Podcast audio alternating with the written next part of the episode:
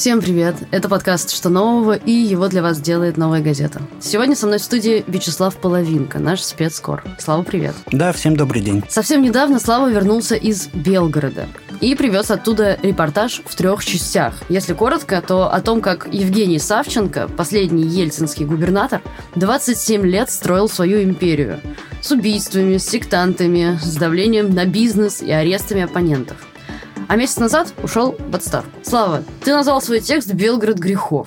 Почему? Что там такое происходит и чем вообще примечателен город?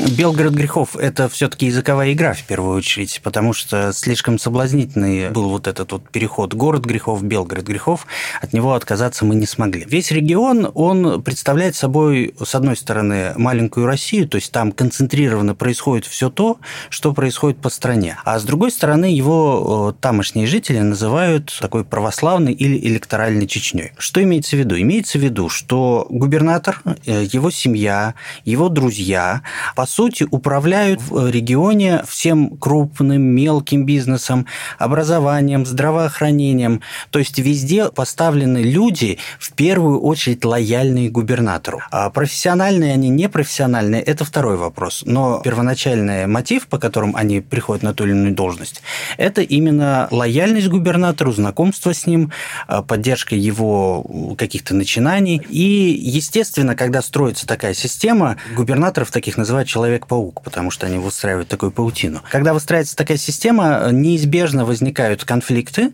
и неизбежно начинается зачистка неугодных, потому что хочет того губернатор или нет, он вынужден, доказывая свою власть, убирать с вот этой вот шахматной белгородской доски всех, кого не может себе подчинить.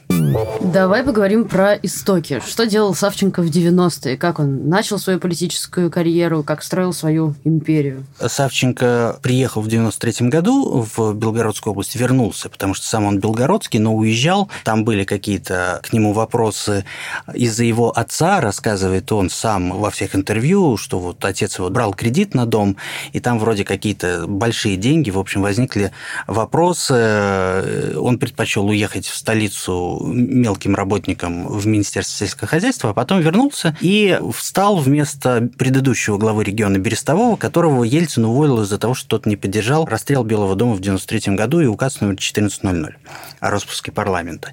Собственно, когда приехал Савченко, он первым делом попытался выстроить э, собственную систему лояльных себе людей. Что, собственно, наверное, делал бы любой губернатор, по большому счету. Однако у Савченко были все-таки большие проблемы в 90-х с этим. Лояльных людей он мог поставить себе. Он там поменял э, там, судей каких-то, он поменял силовиков, он поставил мэра нового, который ему абсолютно лоялен, даже несмотря на то, что у них могли быть какие-то идеологические трения.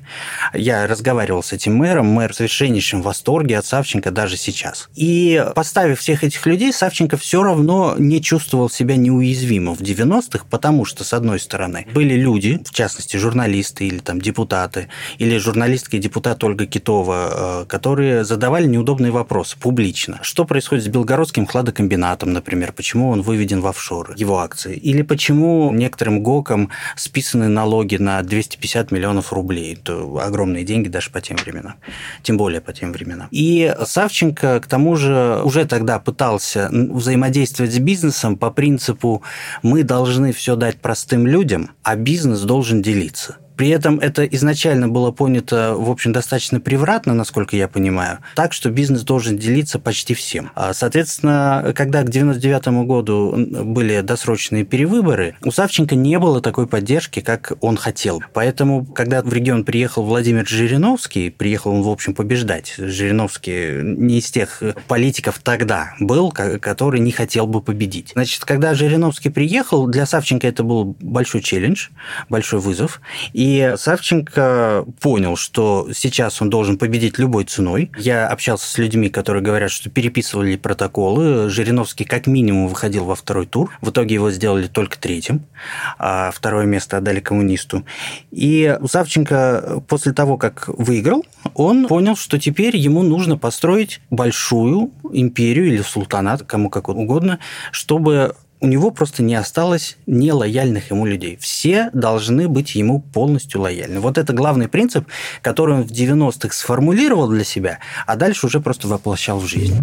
Давай поговорим про финансовую сторону вопроса. Какие активы и потоки он контролировал? Где лежат кошельки Савченко? Кошельки Савченко не лежат, они ходят. Это люди, которые являются крупными бизнесменами региона, и подразумевается под словом кошельки, это все-таки не юридическая категория, подразумевается, что люди эти при необходимости могут поделиться либо с самим Савченко какими-то финансами, либо с бюджетом, либо на какие-то проекты, которые губернатор хотел реализовать, дать те или иные деньги. Вот в этом смысл этого понятия. Там есть несколько таких людей, среди них самый крупный, это, конечно, Владимир Зотов, а, глава холдинга «Агробелогорьева», который входит во все списки Forbes, которые только можно, и только официально задекларировал в прошлом году там больше 700 миллионов э, рублей средств. Зотов и другие люди, там есть Александр Орлов, например, или там Федор Клюка есть, они все, в общем, представляют собой вот ту прослойку бизнеса, которая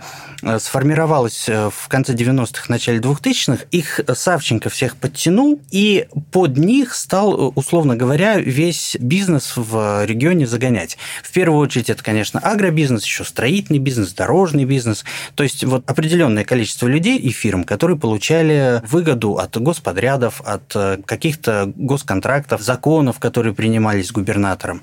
Вот все эти люди, получается, есть по большому большому счету кошельки Савченко. Схема устроена так, что есть наверху губернатор, есть несколько, условно говоря, человек особо к нему приближенных, и вот чуть более разветвленные это вот э, лояльные ему бизнесмены, чиновники, там, депутаты, кто угодно, там, спортсмены, ректоры вузов и так далее, которые, в общем, выполняют все то, что скажет губернатор.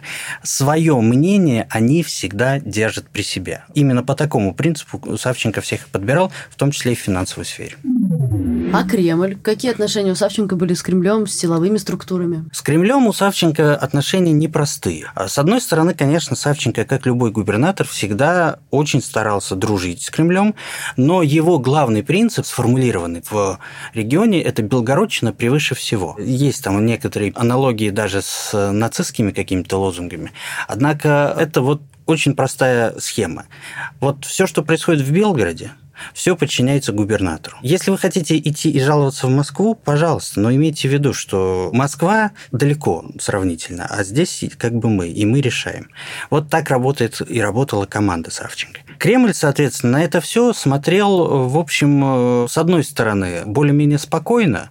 Ну, то есть, пока там в регионе все стабильно, пока оттуда идут какие-то деньги, пока там интересы московских бизнесменов, а это там условно Усманов, там, например, пока интересы их обеспечиваются, ну, какие могут быть вопросы? С другой стороны, было полное сознание, что регионом управляют как бандой, и рано или поздно это начало бы вызывать вопросы не только внутри региона. Поэтому, когда уже у Савченко подходили крайние сроки, особенно это было там в 17-18 году, ему, в общем, дали переизбраться, но четко намекнули, что это последний его срок.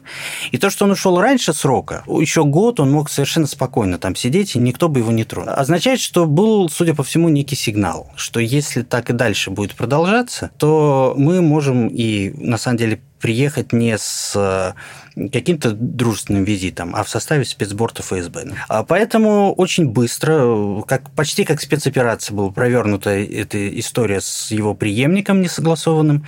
И Савченко отбыл в Москву, где теперь у него есть иммунитет сенатора, он может себя чувствовать совершенно спокойно.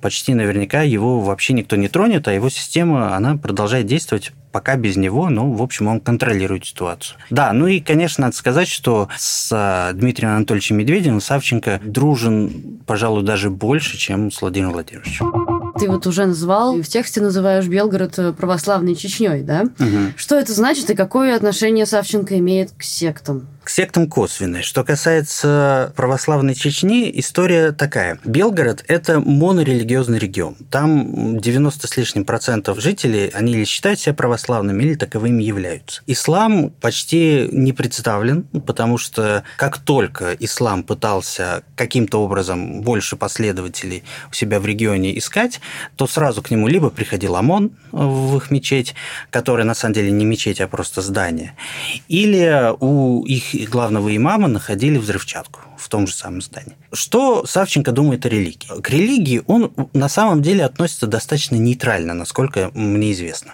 Однако в регионе ключевым игроком является также местный митрополит Иоанн, который э, известен, кстати, тем, что он освещал подлодку Курск, когда еще в Курске работал. И он э, в какой-то момент понял, что для того, чтобы ему расширить свое вот влияние в регионе, ему нужно дружить с губернатором. Для этого он, по сути, придумал концепцию святого Белогория, что вот, вот эти места – это сосредоточие святости, а что там были одни из самых тяжелых боев в годы Великой Отечественной войны, соответственно, эта земля просто вот она пропитана духом вот таким жертвенности, духом храбрости, духом героизма. И, соответственно, именно в этом месте нужно больше вот такой вот духовности, больше духовных скреп, как сказал бы Путин. Губернатор понял, что из этого, в общем, получается неплохой такой идеологический концепт, который можно вполне реализовать, тем более, что все новое возведение храмов, все новые какие-то предметы типа духовной безопасности там в школах, основы православной культуры и так далее. Все это э, сам митрополит Иоанн все время э, выводил в достоинство губернатора публично. Ну, то есть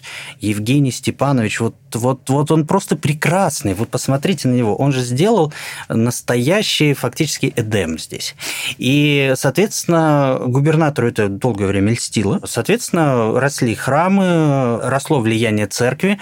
Однако надо понимать, что со временем это, с одной стороны, стало таким супер мейнстримом, когда церкви стали открывать все, кому не лень, ну, то есть деньги давать стали. И там на освящение Андрея Малахова звали, например. Он там выступал, что он очень тоже воцерковленный человек и понимает, насколько все это важно для региона. А с другой стороны, это стало вызывать, ну, не то чтобы протест у элиты, но как только появились какие-то альтернативные мнения, альтернативные а, взгляды, альтернативные течения в регионе, они стали вступать в конфликт непосредственно с основной религией и, соответственно, с митрополитом. И по поводу сект ключевым персонажем здесь является бывший зам губернатора Сергачев Валерий. Он представитель бизнес-элиты, который понимает, что не бывает единых каких-то убеждений, и нужно искать какие-то плюсы в любых умонастроениях, в любых течениях. Поэтому он э, совершенно официально приводил в регион хорватского целителя Брацу, например. Есть даже фотографии у нас на сайте, где он э, там стоит перед большим количеством людей на улице и что-то им там вещает. Он, значит, приводил в регион э, фестиваль «Звенящие кедры России», России. Это анастасийцы, которые вот по книге Владимира Мигре э, живут в единении с природой, новые язычники и так далее. К тому же Сергачева журналисты белгородские обвиняли, он потом успешно отсудил э, свое доброе имя и, в общем, заставили удалить журналистов информацию о том, что на территории бизнес-школы «Бирюч», которая связана с бизнес-структурами Сергачева, якобы орудуют саентологи. Вот они как бы свои лапы затаскивают вытаскивают всех, кого только можно. И одна из э, версий, которую мне рассказывали в Белграде, о чем я не стал писать, просто потому что ее никак невозможно проверить, что в какой-то момент Сергачев именно стал влиять на Савченко вот за счет вот этих убеждений.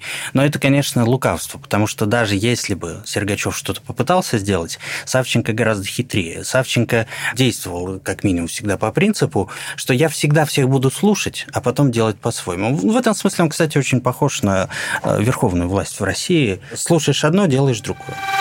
Ты пишешь, что в основном э, все бизнес-разборки в Белгороде происходили без, э, твоя цитата, показной жести. А исключением стала разве что история с супругой бывшего мэра Москвы Юрия Лужкова и Еленой Батуриной. Угу. Что это за жесть? Расскажи. Без показной жести все-таки там, конечно, стреляли тоже. И в Старом Осколе стреляли, например, и в Шебекино стреляли, но все-таки это не было так может быть акцентировано, как э, это было по всей России. Что касается истории с Интека Агро, э, структурой Елены Батурина и Виктора Батурина, они, значит, э, попробовали в середине нулевых, 2004-2005, зайти в регион и попробовать скупить там все те земли, которые еще до этого не были скуплены вот этими агрохолдингами. Естественно, это вошло, во-первых, в принципиально ценностный конфликт. Во-первых, чего это москвичи пришли?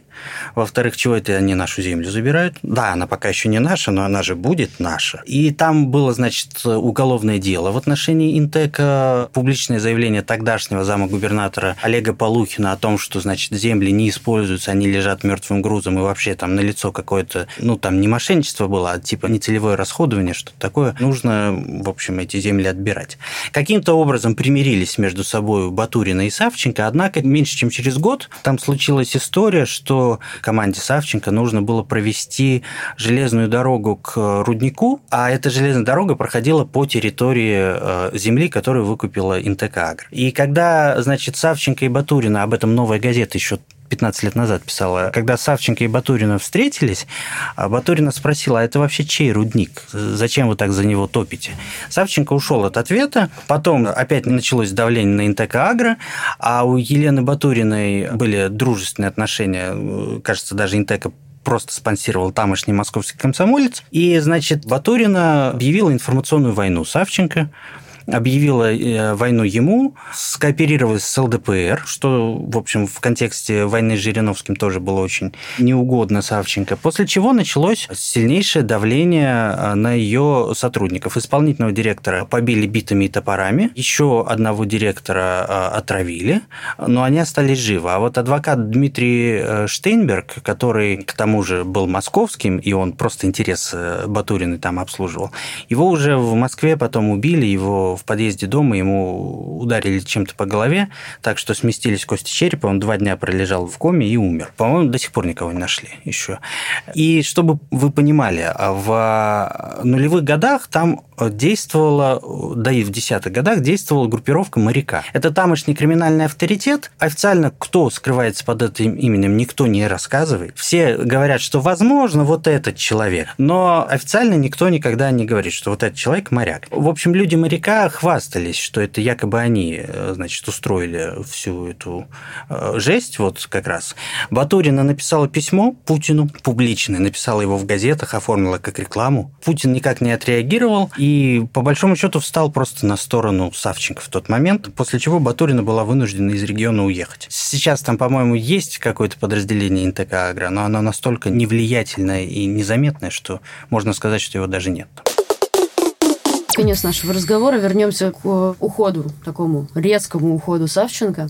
Расскажи, кто пришел на его место, что это за человек, какие у них отношения Савченко, как к нему относятся в Кремле, вот про него. Денис Буцаев – это бывший глава российского экологического оператора, то есть человек, который отвечал за мусорную реформу фактически.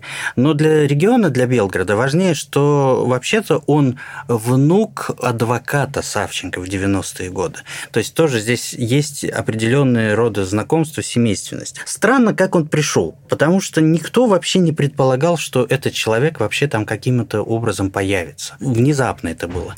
Запускалась версия, что Савченко якобы не знал об этом преемнике, и этот преемник спущен из Москвы. То есть вот он пришел с конвертом к Савченко, Савченко конверт открыл, посмотрел, что там написано, и написал заявление об отставке. Но это, конечно, очень театрально и, в общем, слишком наигранная конфигурация, чтобы быть правдой правдой. Нет, история была, судя по всему, такая. Савченко, понимая, что ему нужно уходить, он быстро нашел, ну, если не первого попавшегося, то, по крайней мере, человека, который максимально мог ему быть лоялен в данную текущую секунду. И поставил вместо себя вице-губернатором. А потом поехал в Москву его утверждать. Но так не делается. Сейчас э, все работает по-другому. Сейчас нужно сначала в Москве согласовать кандидата, которого ты хочешь видеть вместо себя, а потом уже просто брать и ставить его. Поэтому в Кремле, прямо скажем, опешили от такой самодеятельности. Это их взбесило сильно. Естественно, они не рассчитывают на Буцаева как на полноценного губернатора в будущем,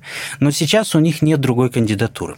Говорят, источники наши, близкие к администрации президента, говорят, что там, э, возможно, будет идти речь о том, что вмешается министр сельского хозяйства Дмитрий Патрушев, и вот у него уже, возможно, есть какой-то человек.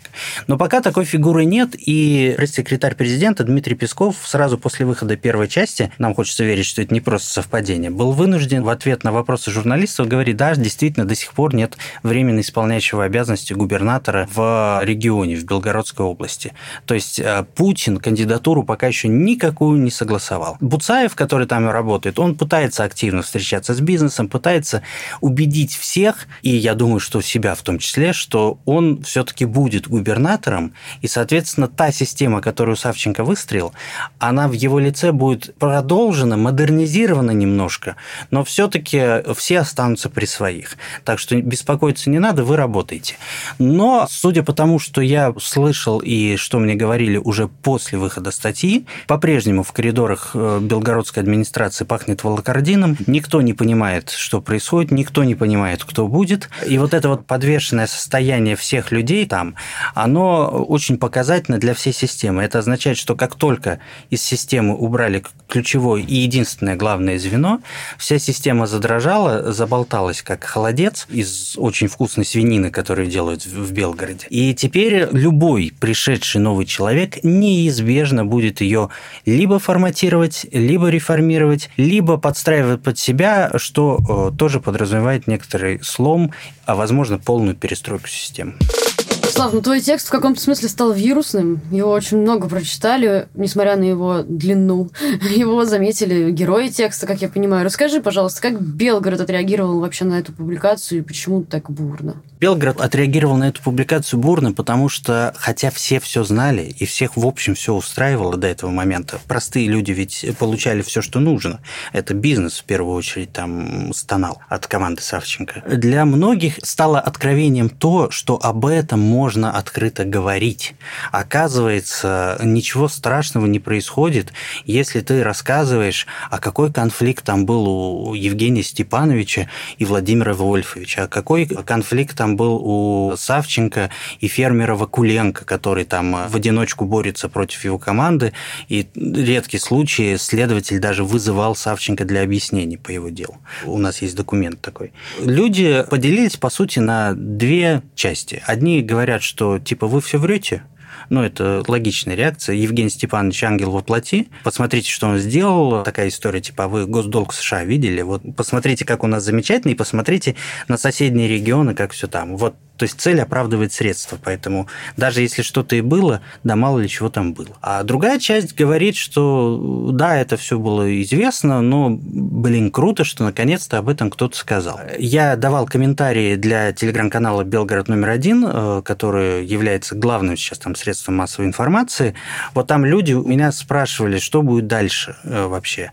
А для них этот материал оказался, смею предположить, неким таким глотком свежего воздуха, после которого которого они э, наконец задумались, а можно ли дальше еще что-то говорить и о предыдущей губернаторской команде, и о следующей, и вообще нужно ли говорить что-то о власти, или если нас все устраивает, то лучше помолчать. Вот этот вопрос, судя по всему, стал э, теперь вот таким насущным в регионе, поэтому люди и находятся под впечатлением сейчас. Для них ответа на этот вопрос пока нет. Им предстоит еще этот выбор сделать. Я смею надеяться, что этот выбор они сделают правильный ну, для себя, правильно. Какой он будет, я не знаю. Но, тем не менее, вирусным текст стал «да», и я даже знаю, что команда губернатора этот текст тоже читала, ну, благо, что его там распространяли в Белграде очень сильно. И, в общем, логика команды губернатора такая. Ну, вы, конечно, можете говорить все, что угодно. Во-первых, у нас иммунитет в Совете Федерации. А во-вторых, ну, да, вот вы сказали, а что теперь будет? Да ничего не будет. Все будет нормально. И, в принципе, мне кажется, что лучшим итогом такого материала могла бы стать ситуация, при которой люди во власти задумаются на примере Белгорода или на примере других регионов, которые у нас еще будут освещаться как-то. А, может быть, стоит на должности ключевые, да и вообще на любые должности брать людей, исходя из их профессиональных способностей, а не исходя из степени лояльности или степени родства. Если хотя бы задумаются об этом, мне кажется, это уже будет хорошим итогом материала. Но, надо сказать, несмотря на свой возраст, я все равно по-прежнему наивный человек и верю в какие-то чудеса. Слава, спасибо тебе огромное за разговор. С вами был подкаст «Что нового?». Меня зовут Надежда Юрова. Со мной вместе над этим выпуском работали редактор Арнольд Хачатуров и звукорежиссер Денис Никулин. Слушайте нас, где вам удобно. В Кастбоксе, SoundCloud, Apple подкастах, Google подкастах, ВКонтакте и в Яндекс.Музыке. Спасибо, что дослушали до конца. До скорого.